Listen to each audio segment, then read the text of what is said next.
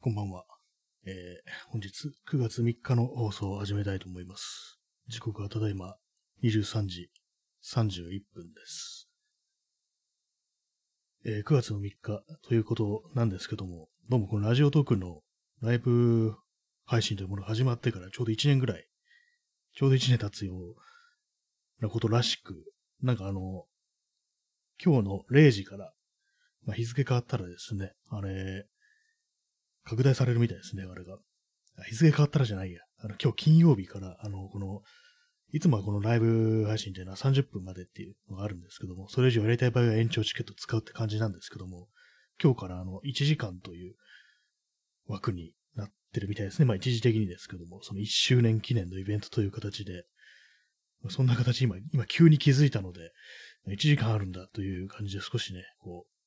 う、あれなんですけども、気遅れ、気遅れじゃないですけども、えって感じでなってるんですけども、どうもね、1年かっていう感じですね。えー、チャンツさん、めでたい。ありがとうございます。えー、めでたい、1年めでたいっていう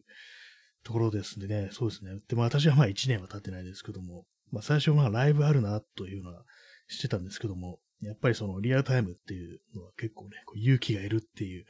そういうふうに思ってなかなか手はつけてなかったんで、それがあの5月のそのライブマラソンというキャンペーンから、これやった日数に応じて Amazon ギフトがもらえるというね、そういうものに釣られて始めるという形で始めて、まあ、まだ続いてるという、まあ、そういう感じなんですけども、まあ、そんなところですね。えー、クジラドリさん、ミッドナイトアワー。そうですね、まさしく、ね、こう、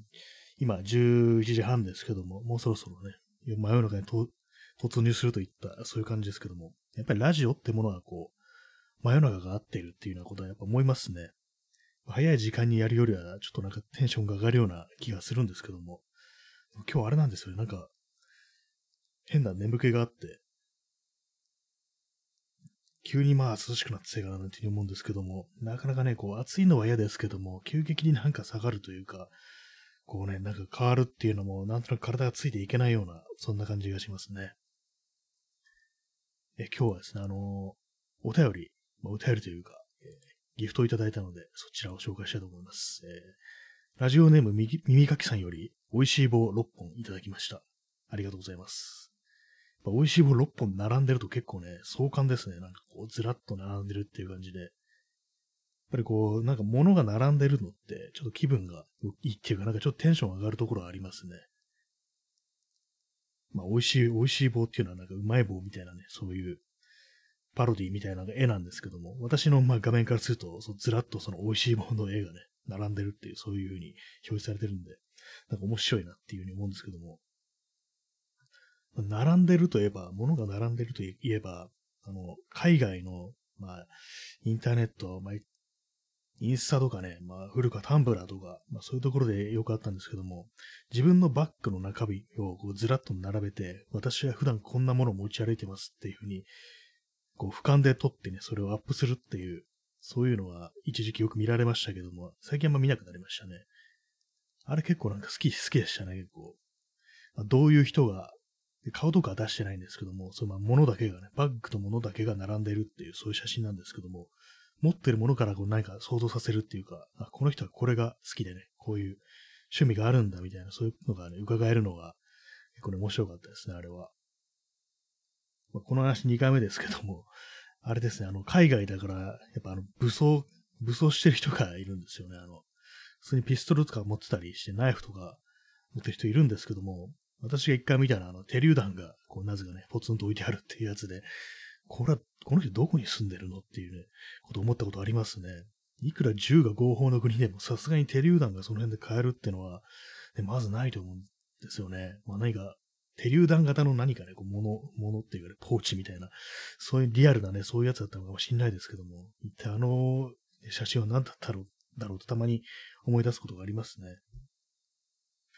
えー、クジラドリさん、収集家が逮捕された時の、ありますね。あの、警察が、あの、なんかこう、泥棒とかを、ね、捕まえた時に、そいつが盗んだものを、犯人が盗んだものを、こう、あれですよね、体育館みたいなところにこうブルーシートを敷いて、その上にずらーっと綺麗に並べる並べるっていうなんか、何なんですかね、ああいう謎のなんかありますよね、ムーブが。綺麗に並べるなんか本当にこう、凝り性のね、警官がいるのかって思う思うんですけども、あれもなんかすごく不思議ですよね。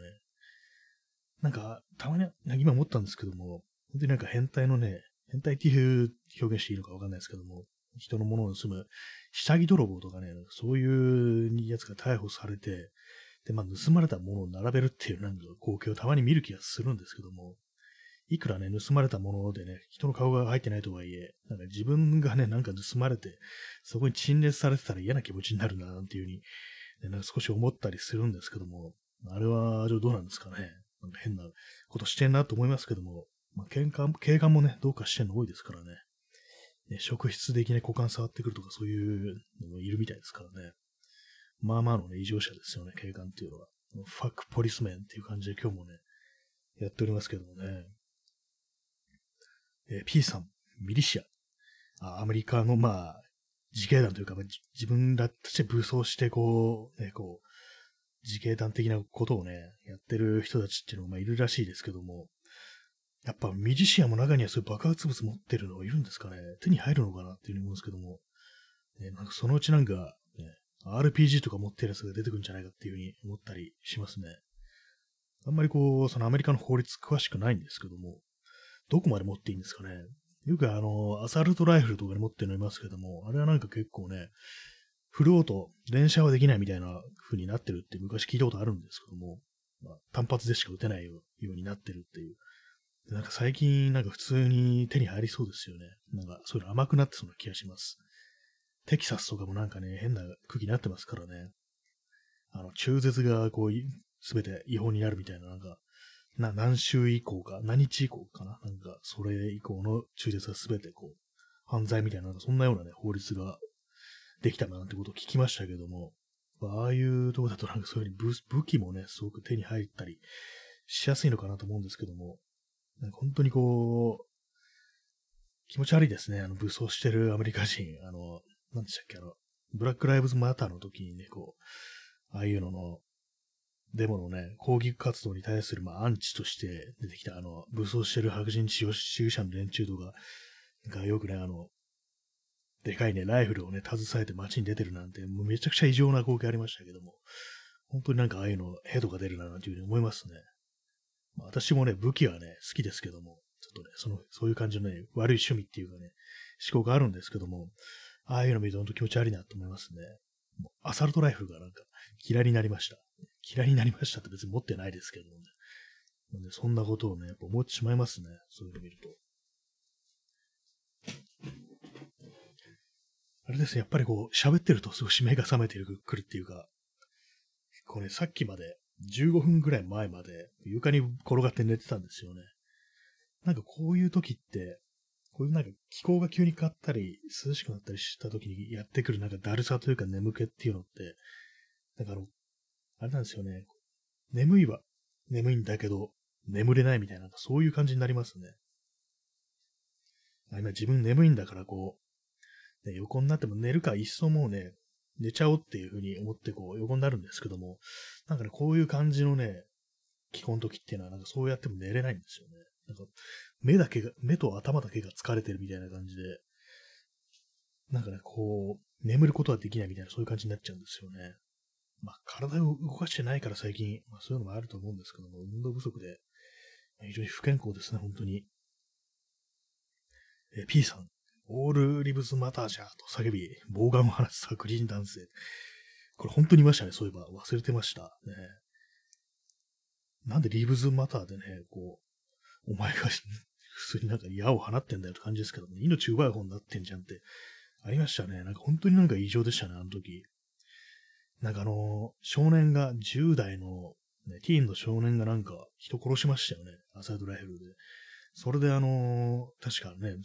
正当防衛だみたいなことを言ってたと思うんですけども、なんかあれもすごいね、おかしかったですよね。全然こう警察にすぐにね、こう、組み敷かれるわけでもなく、なんか全然こう悠々とした態度でなんか歩いてる映像があったんですけども、ああいうのなんか一度見たら、もう絶対になんかこう、自分の国というかね、属してる、なんていうんですかね、こう、共同体というか、そういうもんがもう信じられないですよね。私なんかまあ日本にね、住んでる日本人という目で見てるんですけども、まあこれがね、あの、アメリカに住んでるマイノリティが見たら、いやもうこんなもん日常茶飯事だっていう感じでね、そういう風に言われるのかもしれないですけども、なんかめちゃくちゃ異常な光景っていうか、ね、もう、もう戦争だろうっていうね、ふうに思っちゃいますね。お前らが戦争を仕掛けてきてんだろうっていう風にね、そういう風に思っちゃうんですけども、まあ、日本にいてもまあ、あれですね、こう、権力というものが、日々ね、毎日、お前死ねって言ってるようなね、感じになってますからね、昨今の情勢というものは。なんか本当にこう、異様だななんていうふうに思うんですけども、本当にこう、あれですね、こうニュースを見ると、ニュースというかもう、インターネットでこう、越しにこう、世の中のね、こう、動きみたいなのを見ると、マッハでこう、秒速で本当になんか不快な気持ちになれて、本当にすごいなっていうふうに思いますね。どうかしてんななんて思うんですけども。えー、クジラドリさん、反日でなく、日が反人民。あ日本というもの自体がね、人民というものに反しているとね、こう、外装としてるっていう、まあそういうことですよね、要は。もうお前ら、お前らの方からね、こう、こちらに攻撃してきてんだぞなんていうことはね、本当思いますけどもね、その権力の側がね、本当にこう、ま、これはあの、前にツイッターでも書いたんですけども、あの、池上良一の初期短編集で、あの、主人公はあの、高校生のね、少年なんですけども、それがあの、これその、一部のこう権力者がこう牛耳ってるというね、まるでこう西部劇のようなね、そういう街に引っ越してきて、で、まあその権力者の息子にこう目をつけられて、いろいろいたぶられたり、ね、したりするっていう、そういう話があって、まあ、最終的に主人公のね、こう、父親までがこう、職を失うっていうね、ことになって、で、本人もね、こうリンチされたりなんていう風になるんですけども、それ最終的にその主人公が取る手段は、ね、刃物で、その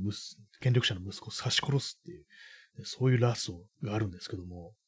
それがどういうね、こう、ラストかっていうと、その屋上にそいつを呼び出して、で、何の、何の用だねって言っていう風に言うんですけども、そこにススッとね、近寄ってぐさっとね、刺すんですよ。で、その、結構ね、遠目から、すみません、ちょっと雑音がしますね。遠目からあれなんですよ。その、屋上というものをね、こう捉えてるんですけども、そこに二人のね、こうシルエットが黒く浮かび上がってて、その背景にこう、真っ黒なこう夕日がこうね、深淵の形でまん丸ですね。形でこう、黒く描かれてて、そこからあの血が滴ってるみたいな感じになってるんですよ、その絵では。で、そこにあの、こうかつ手手書きのね、ギャーっていうね、文字が、悲鳴が書いてあるってね、そういう終わり方をするっていうのがあるんで、ですけども、そのね、絵面を見る限り、これは明らかにその黒いね、こう、太陽、まん丸の太陽っていうのがね、こう、日の丸を模してるな、なんていうふうに思ったんですよね。まあ、特にその、池上良一という人のことよく知らないんですけども、まあ、どういう考えを持ってて、どういう政治的姿勢なのかとかわからないですけども、そこでなんか、こう、日の丸をモチーフにしたそういうものが出てくるというところで、なんかこう、やっぱこう日の丸というものが、ね、国旗というものは血に染まっているのだという、そういうことが言いたかったのかな、なんてことを思いましたね。でその主人公のね、こう少年が言う言葉が、あれなんですよね。俺はこの怒りに耐えて生きていくことなんてできないっていうふうに言って刺し殺すんですけども、なんか強烈なね、こう印象がありましたね。この怒りに耐えて生きていくことができないってかなりね、強い言葉ですけども、まあ、そういうふうにね、まあ、そう、そうなるって叱るべきなのではっていうね、こういうふうに思ったりすることはたまにありますね。なんかその漫画のことたまに思い出すんですけども。はい、以上、池上良一の話でした。たびたびこの放送ではね、昔の劇画だとか、そういう池上良一だとか、まあ、ドーベルマンデカだとかね、そういう話が出てくるんですけども、だいぶ話が古いですね。最近の漫画はね、全く知らないので、全然読んでないので、わからないです。無料で読める、読めるのしかね、読んだことがないですね。でもあれですね、あの、最近のインターネットっていうのは、こう定期的になんかこう、漫画というものがこう供給されるっていうか、話題になる漫画っていうのはありますよね。なんかすごく不思議な感じするんですけども、結構謎ですよね。なんか、いろいろこう、まあ話題になった漫画をこう読んでると、なんかこう、自分のこう、情動というかね、そういう動きというものがなんか何かに操作されてるのではなんていう、そんなことをちょっと思ってしまうんですよね。こう話題のものに言及しちゃうとなんかちょっと負けた気って言ったらなんか変ですけども、なんかね、そう軽々しくこういうふうにこうコメントとかしていいのかなみたいな、ちょっと変なこと言ってますけども、そういうことたまに考えることがありますね。え P さん、刈谷鉄の影響？あ、そう、池上良一って刈谷鉄と組んでいろいろ書いてるんでしたっけ？なんか、刈谷鉄ってなんかいろんな人と組んだりしてるから、なんかど、誰のどこの漫画の原作だったかよくわかんなくなってますけども、確かにあったような気がしますね。そのね、その初期短編集はちょっとわかんないですけども、えな、な、どうだ、どうだったかな、あれは。かなり初期なんですよね。絵柄が今の、まあ今思い、聞いて思い出すような池上良一の絵柄じゃなくてね、結構昔の漫画っぽい感じなんですけども、えー、P さん、刈谷哲も今となっては単に反欧米愛国主義ではありますか？あ、そういう感じなんですね、今なんか。まあ、全然そういう、昨今の刈谷哲というものがよくわからないんですけども、あんまりこう左翼っぽい感じではないんですね、じゃあ。反欧米であっただけで、愛国では、愛国ではあるってことなんですね。あ、そうか、男組が、男組があの、池上洋一と刈谷哲のコンビだったんですね。忘れてました。前になんかあの、温泉行ったら、そこの待合室というかね、こう休憩スペースに男組がなんかずらっと並んでたのを思い出しましたね。急に。ちらっとまあ、読みましたけども、これが噂の男組かって感じでしたけども、なぜここになんてことをちょっと思いましたね。結構ボロボロのね、こう、表紙っていうか、こう、漫画がね、こう、ボロボロになってましたね。以上、男組の思い出でした。ね、えー、クジャドリさん、9988っていうのは、これは何を意味してるんでしょうか？なんか、読み方ありましたっけ？クク、あ、クク88か。あ、ククで、ククですね。ククって88でしたっけ？なんかわかんなくなってきました。あれでしたっけ？これもしかしてあれですか？あの男塾のネタでしたっけ？クク、クク88ってなんか確か絶叫するシーンがあったと思うんですけども、私今ね、ちょっと恥ずかしながらクク81だっけ ?88 だっけ？ってわかんなくなってます。普段わかるんですけども、今急にこの数字を目にしたことにより、この関数字の羅列を見たことにより、なんかどっちが本当かわかんなくなってきました。あの、男塾っていう、ね、昔の漫画ですね。ジャンプに載った漫画で、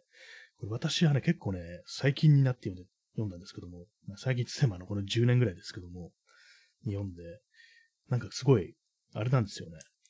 最初の方はなんか右翼ギャグみたいな、そういう漫画なんですよね。なんかジャンプによくあったね、こう、バトルものっていうかね、まあ、そういう漫画だと思ったんですけども、初期がなんか結構右翼をネタにしてね、嘲笑ってるようなギャグ漫画だったっていう、そういうのをね、結構後から知って、へえなんて思いましたね。その中に出てくる主人公たち、主人公のね、こう主要メンバーじゃない、こう、サポートをするな応援団みたいな奴らがいて、まあ、ちょっとね、面白いことを言う言うっていう、まあ、役柄なんですけども、その中の一人の、こう、インテリと呼ばれてる、この、その中では、男塾というね、こう、学校の中では、一番頭がいいというね、秀才であると言われてる、ね、こう、男が、自信たっぷりにね、こう、クク88っていうふうに言うシーンがあったと思いますね。ククがいるからあいつはめちゃくちゃ頭がいいっていう、まあ、そういう扱いを受けてるというね、そういうまあギャグなんですけども、おそらく、まあ、クジラズドリさんのクク88はそれではないかというふうに、こう、推測したんですけども、私のこうね、こう錆びついた脳神経も、少しは機能してるかななんていうふうに思いましたけども、まあ、違ってたらすいませんというところですね。男塾ってね、どうかしてますよね、考えてみると。なんか男ってつくとなんか全部どうかしてるなっていうふうに思うんですけども。なんですかね、男、男泣きとか言いますけども。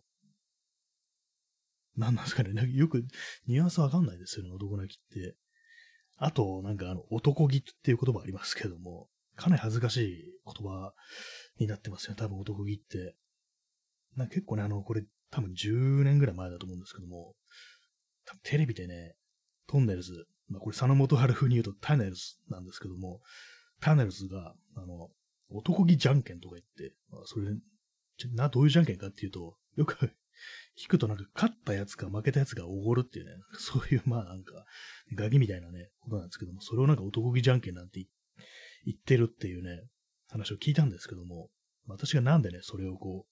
う、ね、知ったかっていうと、なんかツイッターでこうね、流れてきたこうツイートで、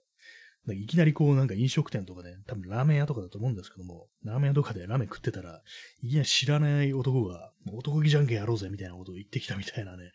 そういう衝撃的なね、なんかちょっと通り魔みたいなね、こう、やつがいたなんていう、そういうツイートを見て、男気じゃんけんって何？と思って調べたら、強制的にね、勝ったら負けたらおろされるっていうね、その非常にこう、恐ろしいね、野蛮な遊びだったとね、まあ、そういうことらしいですね。え、クジラドイさん、真の男は感染症など恐れないっていう、ね。これ、本当にリアルでありますよね、多分。結構ね、あの、これだけまあニュースとかでいろいろまあ、その、ね、かかったらどうなる、重症化したらどうなるっていうふうに言ってますからね、表だっては言わないですけども、結構ね、心の底の部分ではね、やっぱ、真の男は感染症など恐れるもんじゃいっていうね、なんぼのもんじゃいっていうような、そういうの、まあまあいますよね、多分これ。絶対もう口には出してないけれども、ね、心の中ではね、お前は真の男だっていうね、言いたいような、そういう人多分結構いると思いますね。本当になんかそう、もうあれですね。本当に、胸にね、こう、男ってね、こう入れ墨入れてあげたいですよね。お前こそ真の男だっていう感じで。胸じゃなくてもいいですね。手の甲に男ってね、こう、掘ってあげたいですね。男の証明ですね。男の証明って何だって感じですけども、野生の証明って映画ありましたけども、変なタイトルですよね。野生を証明するんだって感じでしたけども、ね、全然なんか内容、一体何が野生を証明したのか結局わかんなかったんですけどもね、最後、確かね、ピストル一丁でこう、戦車隊に向かっていくなんていう終わり方をしてたような気がします。えー、P さん、保守の小林のしのは、吉典はコロナは風邪と言っています。男だねっていう言いたいですね、本当男ですね。小林のしのり。異様ですよね、本当あれもなんか、本当にどうかしてんななんていうふうに思うんですけども、ちょっと前にもね、あの、自分がなんかコロナにかかって、で、それを妻と愛人に移したなんていう話を得意げにこう、なんかね、書いてましたね、漫画にして。あれなんか、すごくね、醜悪な感じして、本当にね、なんか、どうかしてるな、というふうに思ったんですけども、ちょうどその時私は雑誌のサブスクに入ってて、ちょお試しで入ってたんですよ。それだって読んだんですけども、本当に書いてありましたね。なんかこうね、自分に愛人がいるぞということを堂々と言ってるっていうこと書いてるんですけども、なんかもう、すごいですよ、本当に。えー、チャンツさん、ふー、ありがとうございます。ふーってね、これいいですね。人差し指を高々と上げて、なんかこのさつまいもみたいなね、こうキャラクターがこう、ふーって言ってるっていう、いいですね。ねチャンツさん、男を叩いて、ありがとうございます。ね、私も真の男に早くなりたいですね。男の中の男になりたいですけども。あの昔ね、あの、今急に思い出したんですけども、男で思い出したんですけども、子供の頃ね、小学校の頃、学校でこう音楽の授業中に習ったね、歌で、あのトレロカモミロっていうのがね、あったんですよ。これ何の歌かっていうと、闘牛士の歌なんですね。闘牛士なんですけども、すごい、あの、寝ぼすけさんで、こう、すぐ寝るっていうことらしいです。まあ、それ、それだけなんですけども、その歌詞であの、トレロカモミロ、男の中の男だけれども、戦いよりも昼寝が好きっていうね、ちょっと不思議な歌詞ですね。男の中の男っていうふうに言いながら、戦い、戦いよりも昼寝が好きっていうね、それ非常に素晴らしいことじゃないかって思うんですけどもね。そういうところであえてね、こう、寝ていくっていうのが、まあ、いい意味での男、男、男、感、感ですね。感なのかなっていうふうに思いますね、本当男の中の男かっていうね、感じですけども。まあ、そんな感じでね、なんだかんだ言って、こう、我々ね、こう、この国に生きる日本人男性は、まだまだね、その男というものに、こう、縛られているのではないかなということ思うんですけどもね。皆さん、男してますかっていうね。何を、何言ってるかわかんないですけどもね。え P さん、カン君。これ MC カンですね。MC カン。私 MC カンってね、こう、ツイッターとかに書くとき、まず MC ってね、こう入力したと、漢字って書いてね、そのそれから変換して字を消して、MC カンっていう風にしてますね。結構同じやり方でこう、タイプしてる人が結構いるみたいなってことを聞いたことがありますね。なんでカンって名前にしたんですかね、そういえば。MC カンっていうね。そういう風に呼ばれてた時があるんですかね。漢字の漢。まあ、わからないですけど、まあ、どこかで語ってるのかもしれないですけどもね、私が忘れてるだけかもしれないですけども、カン君カン君ってね、なんだよ、カン君カン君うっせえな、なんていう風に言ってる曲があったような気がしますけどもね、周りの人はやっぱカン君カン君って言うんですかね。くんづけっていうのもなんかこう、その、男同士のね、間では結構あることで、よくね、あの、不良とかがね、暴走族とかが、年上のね、こう先輩のことをくんづけで呼ぶんだっていうね、そういうのありますけども、ね、マジやべえや、なんとかくんの単車盗まれちったとかなんかね、借りたのによとかなんかそういうふうなことよくね、言ってましたけども、で私は言ってないですけども、なんかそんなような、ね、コントを昔見たような記憶があったんで、今、ふと出てきたんですけども、くんづけてもなんか面白いですよね。えー、ピースさん、セロくん。ありましたね。このセロくんって本当何だったんですかね。これはですね、あの音楽ライターの人がなんかこう、小沢健二がセロというバンドのことを、なんかもうコラムだったかね、こう、なんだかでエッセイだったかなんだかでこう、セロくんっていう風に呼んだと。で、まあそれをそれを読んだその音楽ライターの人がなんかこう、非常にこう、激怒して何がセロくんだよっていうね、ね、ふうに言って、ね、こう、自分なんかもう過去のね、こう、栄光でね、こう、なんかこう、プロップせいてるような人間が何言ってんだみたいなね、こう今生きてるバンドに対してみたいなね、ことを言ったんですけども、何故あんな怒ってたのかなってよくわかんないんですけども、どうなんですかね。なんか、小沢健二って結構嫌われてるのかななんていうふうに思ったりして、まあ、なんかたまになんかおかしなことを言うっていう、まあそういう印象はあるんですけども、大沢健っていうのに対しては、結構なんかそのセロ君の呼びに対して、なんでこんな怒ってるのかなみたいなことを、ね、ちょっと少し感じた覚えがあるんですけども、まあ、私みたいにあんま音楽詳しくないと、ね、その辺の細かいニュアンスとかもよくわかんないでしょうね。まあそんな私はあの小沢のことは小沢君っていう風に呼んでますけどもね。小沢君とかね、小山田君とかね、これからそういう風に呼んでいこうかと思います。久々に小山田恵子っていう名前が出ましたけどね。今どうしちゃうんでしょうかね。あれもなんか本当に7月の、ね、あの、開会式の、オリンピック開会式のちょっと前ぐらいに話題になったっていう印象あるんですけども、もう1ヶ月以上経ってるのかっていう感じで、でなんかこう、オリンピック終わってからね、もうだいぶ経ちますけども、なんかね、こう、なんか、取り返しのつかないことが起こったみたいな、やっぱ、そういう感覚って結構ありますね。何だったんですかね、あの、またそのね、こう、未だにこう、その感染者とかね、こう2000人とか、まあ東京では超えてますけども、ね、少し減ってきているとはいえ、この状態だから、ね、ますますやばいのでは、そしてこの数字というものは果たして正しいのかなってことをね、思ってしまったりしますね。はい。えー、オリンピック、まあ、結構ね、オリンピックところの話は、まあ、ね、江戸の花って感じでね、この放送では毎回こう取り上げられるんですけども、江戸の花ですからね、こう、まあ、私もこう、江戸に住んでるもので、いつもね、こう、刀をね、こう、携帯して歩いてるんですけども、皆様いかがでしょうか？アサルトライフと日本と、どっちが強いのかななんて思うんですけどもね。いや、何もそんなこと思ってないです、全然。今、ふと言いましたけども、全然そんなこと思ってないですね。結構このラ ラジオで喋ってると、本当にこう、たまに思ってもないね、ことが結構ね、出てくるんですよね。今みたいに、本当なんかこう、何も考えずに口だけが勝手に動いてるっていう、そういうようなことが、まあまああるんでね。結構こういう感じで人が出現をするのかななんていうふうに思うことがたびたびありますね。今んとこまあ、やばいことはそんな言ってないとは思うんですけども、まあ、せせいぜいね、あの、まあ、自民党全員死んでほしいとか、まあ、そのぐらいのことしかね、過激なことは言ってないかと思うんですけどもね。で、まあ、誰それ死んでほしいとか、そういうのは全部まあ強いものに向けられてるとは思ってるので、そんなにこ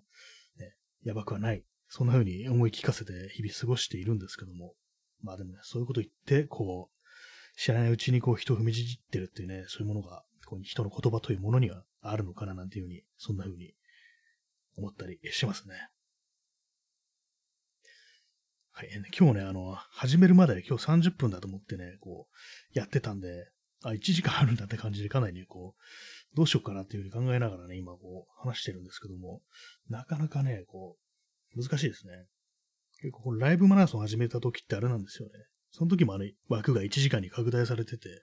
その頃毎回毎回1時間喋ってましたね、そういえば。1日1時間喋るっていうのはまあまあのね、ことですけども、よくなんかやれてたなと思いますね。何を喋ってたのかな、あの時っていう感じで。まあ、あれなんですよね、そんなにこう、気にすることもないというか、少しね、黙っちゃってもね、そんな本当のね、こう公共の電波ではないのだから、インターネットなのだから、そんなね、放送事故とかそういうものを気にするというね、こう必要はないんですけども、どうしてもこう、無音の時間を避けたくなるっていうね、まあ、そういうのって結構ありますね。はい。ね。で、まあ、あれなんですけども、ちょっと前にね、お話してた、あの、Spotify で、こう、特定のテーマのプレイリストを作って、こう、そのことについて語るっていうね、それを流しながら、そう、ポッドキャスト録音するなんていう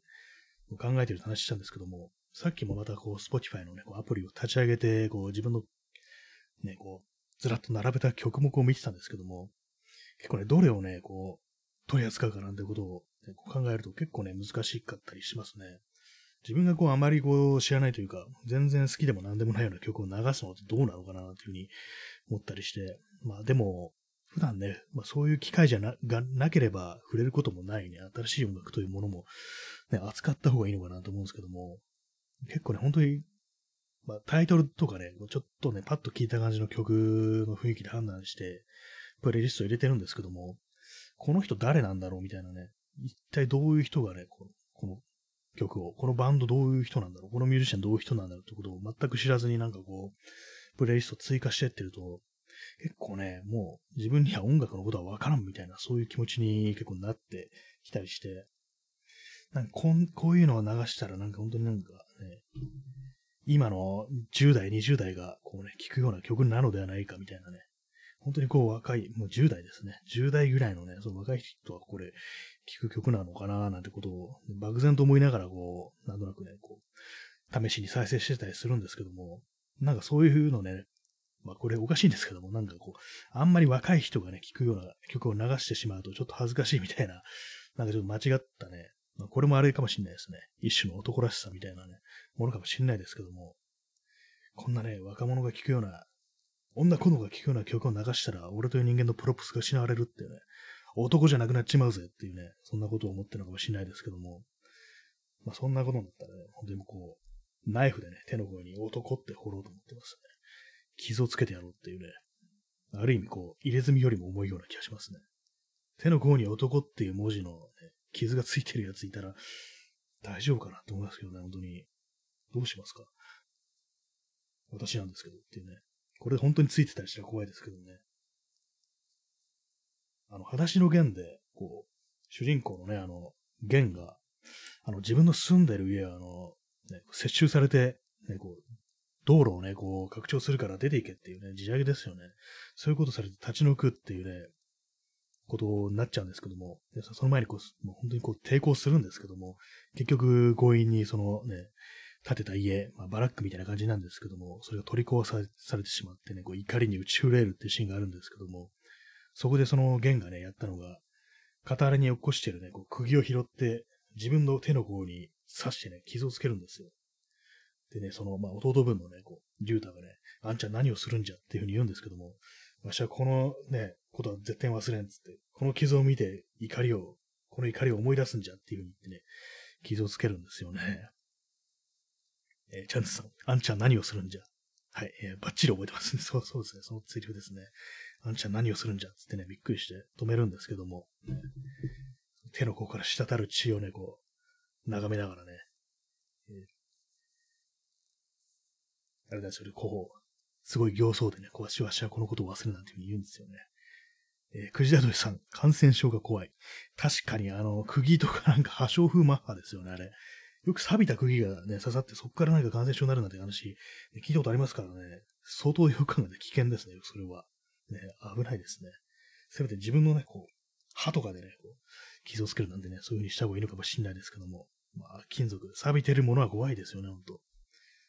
え、チャンツさん、恐ろしいことをするのを、あ、そういう、正確にはそういうセリフでしたっけ？私はちょっと手元にこう、ね、クローゼットの中にあの、肌証言しまってあるので出して確認してないんですけども、確かね、そういうセリフでしたね。バッチリですね。こう手元にね、こう、漫画が用意してあるのでってぐらいのね、バッチリとね、こう、セリフを再録していただきましたけども、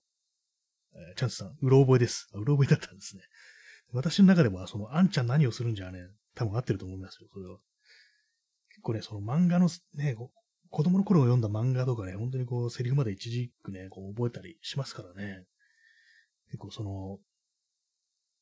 そういうね、子供の頃の記憶力の良さっていうのはね、すごくね、すごいですよ、本当に。そのセリフを覚えてるって思い出したんですけども、あの、エルビス・プレスリー。エルビス・プレスリーは、あの、俳優のあの、ジェームズ・ディンガーのね、すごいファンで、本当にね、もう何回も何回も映画を見てて、何度も何度も、あまりにも見すぎて、その、ジェームズ・ディンの理由なき犯行っていう作品があるんですけども、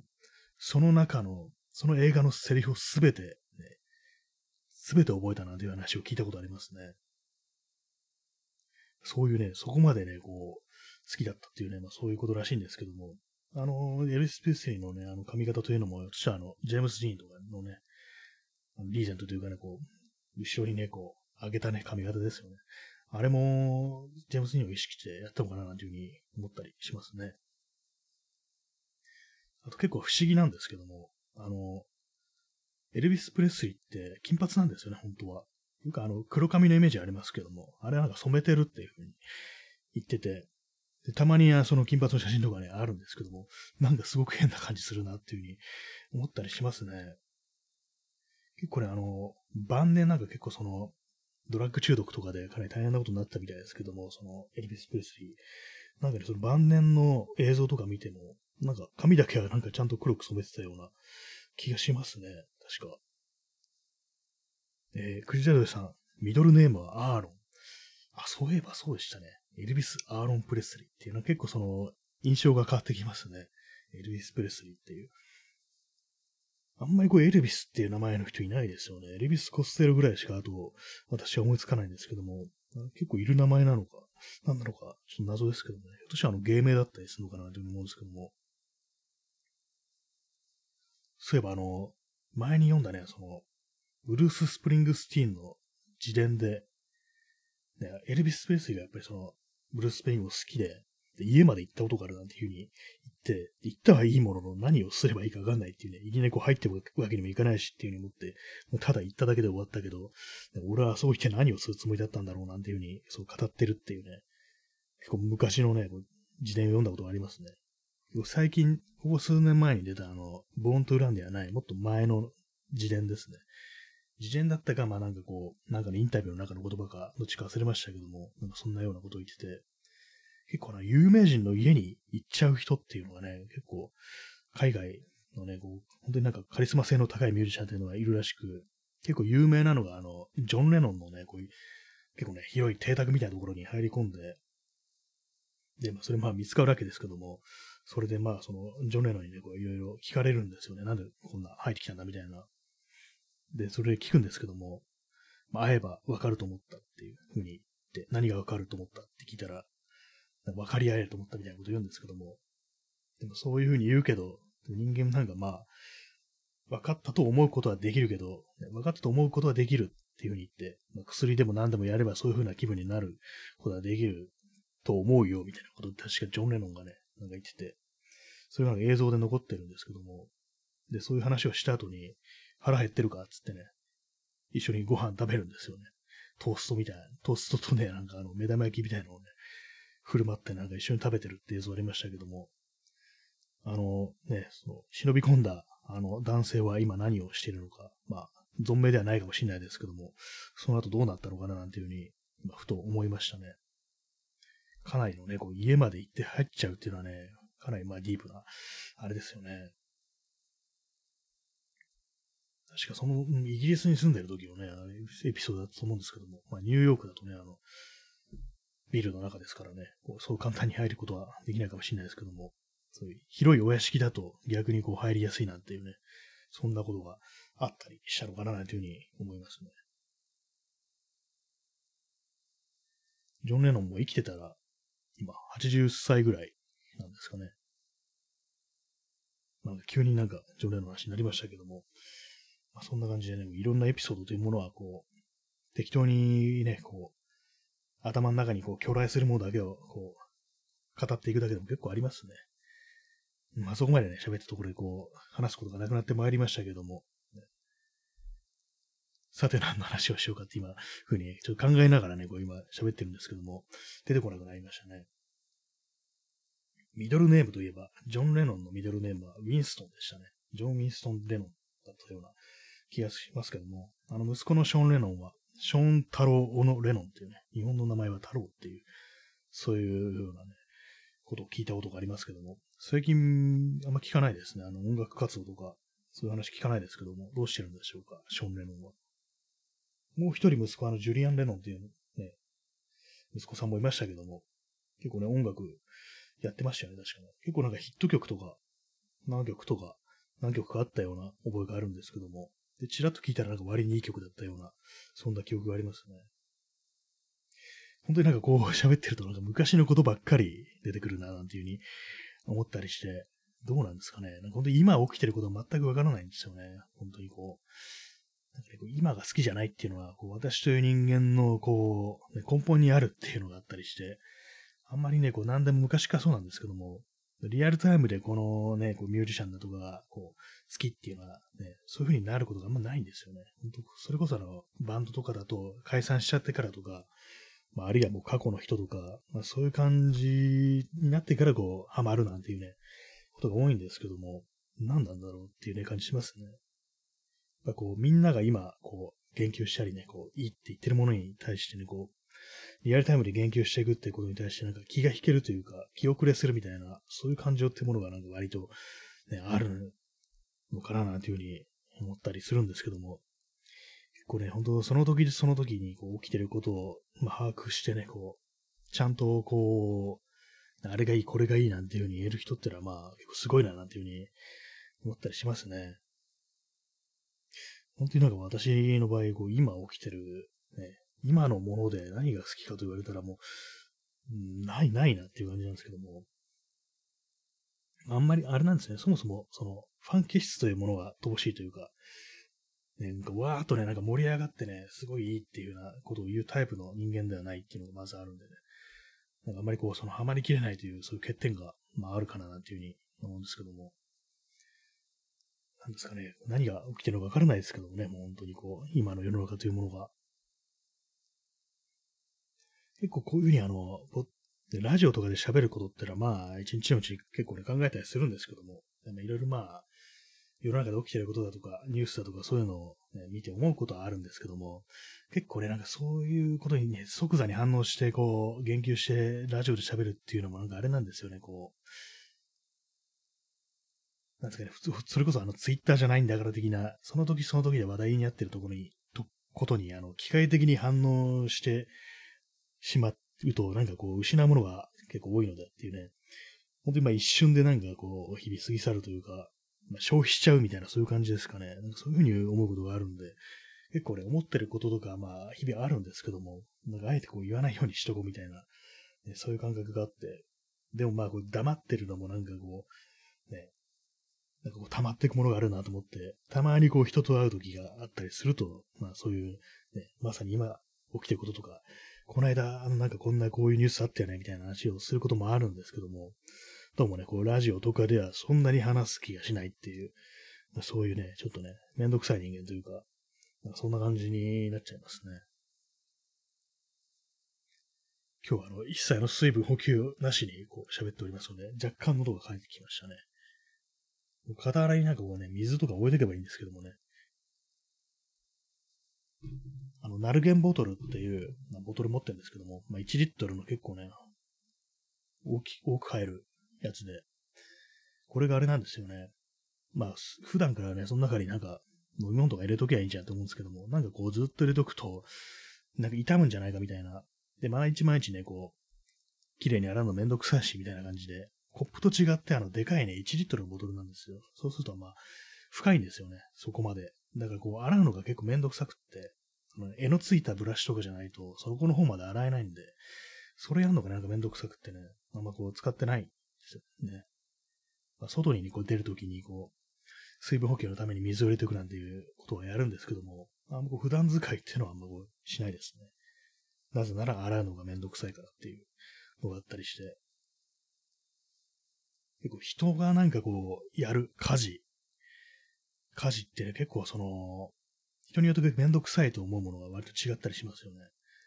洗濯物がめん、洗濯物を畳むのがめんどくさいっていう人と、洗濯そのものがめんどくさいっていう人と、洗濯物を干すのがめんどくさいっていう人いたりして、あと洗い物だと洗うのがめんどくさいっていう人と、洗った食器を拭くのがめんどくさいっていう人と、拭いた食器をしまうのがめんどくさいっていうね、非常になんか細かいところで、こう人のこう、めんどくさいと感じるところがね、違うなんていうようなところあると思うんですけども、私はですね、洗濯物めんどくさいのは、干す干す行為ですね。あれめんどくさいですね。畳むのはね、畳むのかけはいい加減なんで、そんな気にしてないですね、それは。ほんでなんか適当にババッとね、やってね、こう、重ねておくくらいのね、ものなんで、丁寧に畳んだりしないんであれなんですけども。であと、洗い物。洗い物はですね、私は洗うのは結構好きですね。好きじゃないのは、やっぱその拭くのと、そのしまうのが好きじゃないです。めんどくさいんですよね、あれ。まあ、それだけなんですけども、まあ、そういうようなね、感じでね、結構、めんどくさいと感じることがね、結構ね、違うっていうのがあったりして、あと私がね、こう、めんどくさいなと思うのが、布団をね、こう、畳む行為ですね。ベッドじゃなくて床にね、マットレス置いてその上に布団敷いてるんですけども、それをね、こう、畳んで、まあ、掃除するときはね、畳むんですよ。たまに部屋のね、こう、掃除するときは畳んだりするんですけども、それがなんかどうにもめんどくさいって感じで、で、なんでめんどくさいかというと、シーツを装着するのがめんどくさいっていうね、そういうのがあるんですよね。たまにね、あの、たまにシーツ洗濯して、で、まあ洗いますよね。洗ったシーツをまあ装着しなきゃいけないんですけども、それがめんどくさくて床に寝るっていうことがたまにあるんですよね。どんだけめんどくさいんだよって感じですけども、それも、あれなんですよね。あの、最終的に、ね、こうシーツをつけることはできても、その行為に取り掛かるまでが長くて、で、本当に、本当はもう眠たいんだけど、なんか無意味に起きてるっていう、シーツ取り付けるのがめんどくさいからっていうね、そういう理由でね、なんかこう、夜遅くまで起きてるっていうことが、その選択した時とかありますね。なんかね、不思議なね、人間の不思議なこう、行動ですけれども、まあめんどくさいですよね、日々。こう、なんかこう、なんかメンテナンスってめんどくさいですよね、基本的に。私、自転車乗るんでね、こう、まあ、定期的にメンテナンスを必要とするんですけども、オイルとかね、刺したり、ブレーキシューとかね、交換しなきゃいけないんですけども、あれもなんか好きじゃないですね。結構ね、なんか大物の、なんかパーツの交換とかはまあ、気合入れてできるんですけども、なんか日々ね、しっかりこう、フレームを拭いたりだとか、ブレーキシューをきれいにしたりだとか、空気入れるとか、結構めんどくさいんですよね。空気入れるの嫌いですね、私。めんどくさいんですよね。あれなんか、ちゃんとね、刺さってないと、シューって空気がなんか、その、バルブとかから漏れ出したりして、なんかめんどくさいな、これっていうようなことを結構思ったりするんですよね。でまあ人間というか、この営みの本質っていうのはそういうメンテナンスこそが、ね、こう、人間のね、生命活動の本質かなっていうふうに思うんですけども、だからそれをまあ、こうめんどくさがるっていうのはまあ、ね、まあ良くないことだと思うんですけども、まあめんどくさいですね、ほんと。風呂入るのめんどくさいっていうね、風呂入るのもあれ人体のメンテナンス的なところありますからね、あれなんで本当風呂がめんどくさくないという人の方がなんかこう少ないような気がするんですけども、どうなんですかね。本当なんか、ね、ツイッターとかだとね、この毎日のように風呂めんどくせえっていう声が流れてくるんですけども、ね、あれ、なんか、本当になんか風呂がめんどくさいっていう気持ちで一致団結してる感覚ありますよね。夜遅い時間になってくると。本当にね、めんどくさいんですけども。まあね、女の人とかね、髪の長い人とか、まあ乾かすのめんどくさいっていうね、時間かかるってのありますからね。それわかるんですけども、私みたいにね、こう、一瞬で乾くというか、ほんとまあ短いから、別にタオルでね、バババってね、やれば済むような人間でもめんどくさいというね、そんな風になってるっていう、何なんですかね、あの、不良のま、風呂の魔力というかね、あのめんどくさっても結構怖いんですけども、でも入ったことを後悔したことは一度もないっていうね、まあ、こういうよく言われますけどもね、風呂に入って後悔したやつは一人もいないっていうね、ありますけども、確かにまあそうだなっていうの思いますね。あ、風呂入んなきゃよかったな、みたいなね、思うことはまずないですからね。ただあれですね、あの、ジャイアント馬場は思ったかもしれないですね。っていうのも、あの、ジャイアント馬場はあの野球選手だ、プロ野球の選手で、その、故障して、確かね、あの、肘の腱を、ね、切ってしまったかなんかでね、こう、そのプロ野球の道を断念しちゃって、それであの、プロレス行ったっていうエピソードがあるんですけども、なんでその風呂のね、こう、風呂じゃない、あの、肘のね、あの、切ってしまった、怪我してしまったかというと、風呂、風呂場で滑って転んで、あの、ガラス戸に突っ込んで、それでスパッと切れたみたいな、そういう話らしいんですよね。多分その時のババは風呂入んなきゃよかったなっていうふうに思ったと思いますね。こんなネタでそういうね、人のね、怪我したエピソードをね、話す、話すのやめろって感じですけどね。えー、P さん、もう断念するしかない。風呂で転んで肩がガラスで。これ確かなんかの漫画ですよね。あの、プロレス漫画。結構ネットであの有名な昔のね、プロレス漫画で出てくる馬場のエピソードですよね、これ。もう切って、怪我してすぐにもう断念するしかないって、この断言が早いっていう、その怪我の程度がまだ分かってないような状態でもうプロ野球断念するっていうね、まあ漫画だから展開が早いっていう感じなんですけども、なんかそのシーン見ると突っ込みたくなりますよね。え、もう、ね、ダメだって分かったのみたいな感じのことね、私も思ったりしたんですけども、まあね、本人からしたら本当風呂入るんじゃなかったって思ったかもしれないですね。そう、本当になんかこう、昔のなんか話って結構ちょっとした怪我がなんか致命的なね、あれになるっていうようなこと聞きますけども、なんですかね、ガラスのエピソード多いですよね。まあ、っていうのも、ちょっと前にね、あの、千葉哲也がこう若かりし頃の回想するっていう、ね、漫画があって、そのエピソードで、ふざけて、あの、担当の編集の人が来た時に、ふざけてこう、電気アンマー、あの、股間に、あの、足をね、当てて細かく振動させるっていうね、非常にこうセクハラメーターね、これ性暴力だろっていうようなね、すごい悪ふざけの遊びみたいなものがね、昔やったらしいんですけども、で、それをやって、うわ、やめろ、くすぐったいっていうふうに、で、その、やられた担当編集の人が、こう、千葉哲也を突き飛ばしたら、吹っ飛んだガラスに突っ込んで、もう、手の、手首の剣とかを切るぐらいの大怪我になったなんていう、ね、ことになったことを聞きましたね。昔の人はあのガラスでお声が、ガラス突っ込んだお声がするっていうのが結構あったのかっていうね、ことを思いましたね。ね今、ジャイアント馬場と、ね、千葉哲也の話だけでそんな判断するなよって感じですけども、ガラスの割れやすさっていうのは多分昔ね、結構その、まあまあ脆かったのかななんていうふうに思ったりしますね。今みたいに、こう、網入りのガラスだとか強化ガラスというものがね、こんなそんなななくて、割れたら本当にね、あの、鋭利な破片になって人を傷つけるっていう、そういうことが多分多かったんでしょうね。まあ、そんな感じで、ね、まあ、それもね、電気ヤンマーなんかするんじゃなかったっていうね、非常に後悔したと思うんですけども。え P さん、プロレススーパースター列伝、梶原一騎、原田国信。あ、梶原一騎検索なんですね、これも。そうですね、あの、プロレススーパースター列伝ですね。確かになんかちょっと前にあの、あれですね、あの無料でなんか読めるっていう期間があったような気がします。その時にね、私も少し読んだ記憶があるんですけども、まあ、これも梶原一騎かって感じですね。梶原一騎なんかあの、プロレスもののあの原作異常に多いですね。こう、口頭向けなものからね、なんかこういろんなのありますけども。でもなんかこう作風っていうかなんか、ね、こう流れてるなんか異様な空気に、これもしかして梶原一騎原作かなって思うと大体梶原一騎だったりしますね。当たってるっていうね、ありますけどもね。え P さん、アントニオ猪木一旦。あ、猪木が語ったという、そういう体だったんですね、それは。もう断念するしかないっていうね、馬場さんがそういう風になったっていうね。馬場猪木のことをカンちゃんって呼んでたっていう風に聞いたんですけども、漫画で。本当なんですかね。猪木漢字っていう名前だから、カンちゃんっていう風に呼んでたって言いますけども、結構その、これも漫画で読んだエピソードなんですけども、まあ、同じね、猪木と馬場は力道山の弟子だったということで、二人ともね、こう、そのね、弟子みたいな感じでの関係で、まあ、兄弟子弟弟子みたいな関係だったのかもしれないですけども、その中でね、あの、アントニー猪木っていうのはすごく力道山にこう、いたぶられてね、すごいいじめられたっていうね、ことをね、非常によく聞いたんですけども、漫画の中で。その中でね、あの、力道山に靴をね、こう、履かせるとき、まあね、本当に下働きというかね、雑用みたいなことをやらされるわけですから、そういうふうに、ね、こう師匠の靴を履かされるわけですけども、履かすのを手伝うんですけども、そこでもたついてたらね、あの靴べらで殴られて血が出たっていうようなエピソードがあって、で、その時は本当に殺してやろうかと思ったっていうことをなんかあの、猪木がね、なんかこう、猪木団っていうね、感じで、ね、こう漫画の中に出てきたと思うんですけども、嫌ですね。ほんと人に靴履かせてもたついたらね、靴べらでバシってね、そんな絶対自分我慢できないですね、そういうのは。もう嫌な、嫌な世界だなと思うんですけども、そんなのがやっぱ当たり前のあったのかななんていうふうに思ったりして、まあ私はプロレスとかね、こう全然詳しくないですけども、格闘技とかね、まあ、スポーツ全般がね、全然好きじゃないですけどもね、なんかこう、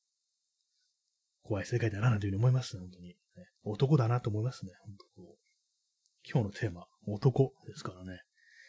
男の中の男が、による男の中の男のための放送という感じでお送りしますけども、ね、何言ってんだって感じですけどもね。まあね、そういうことを、ね、こう言ってる私自身でも、なんか何かしらね、こう、ふとしたタイミングでね、そういう男感をね、こう出していってしまってる時があるのかななんていうふうに思ったりすることがたびたびございますね。自分でこう、ね、何がどうなってるのかわかんないですけどもね。まあでも本当になんかあの、バイオレンス的なものがよく出てくる、こう、映画とかね、こう、フィクションは割と好きだったりするんでね、まあそういうものっていうのはなんかこう、何かしらね、そういう強さとかそういうものに対するちょっとしたコンプレックスめいたものがあるのかなというふうに思ったりして、ね、まあそういう、ね、感じで極端なことをね、時折言ってしまうなんてこともあるんですけどもね、まあ、何を言ってるのかわからなくなりましたけどもね、そんな感じで本日もお送りしておりますけども、55分43秒が経過しておりますけれども、30分過ぎると、まあまあね、こう、表に乗ってくるというか、結構ね、まあ1時間いけるかみたいな感じになってきますね。これ、まあ最初の頃ね、1時間喋ってたのを、どんな感じでやったかね、全然思い出せなかったんですけども、確かになんか本当に行き当たりばったりで適当な話してたら、まあ結構時間経ってて、1時間ぐらいになってるなんていうね、そんな感じだったんですけども、まあ、どうなんですかね、こう、ある意味ね、今この9名の方に聞いていただいておりますけども、これの法則あの1時間人を拘束するに値してるのかなんてことはね、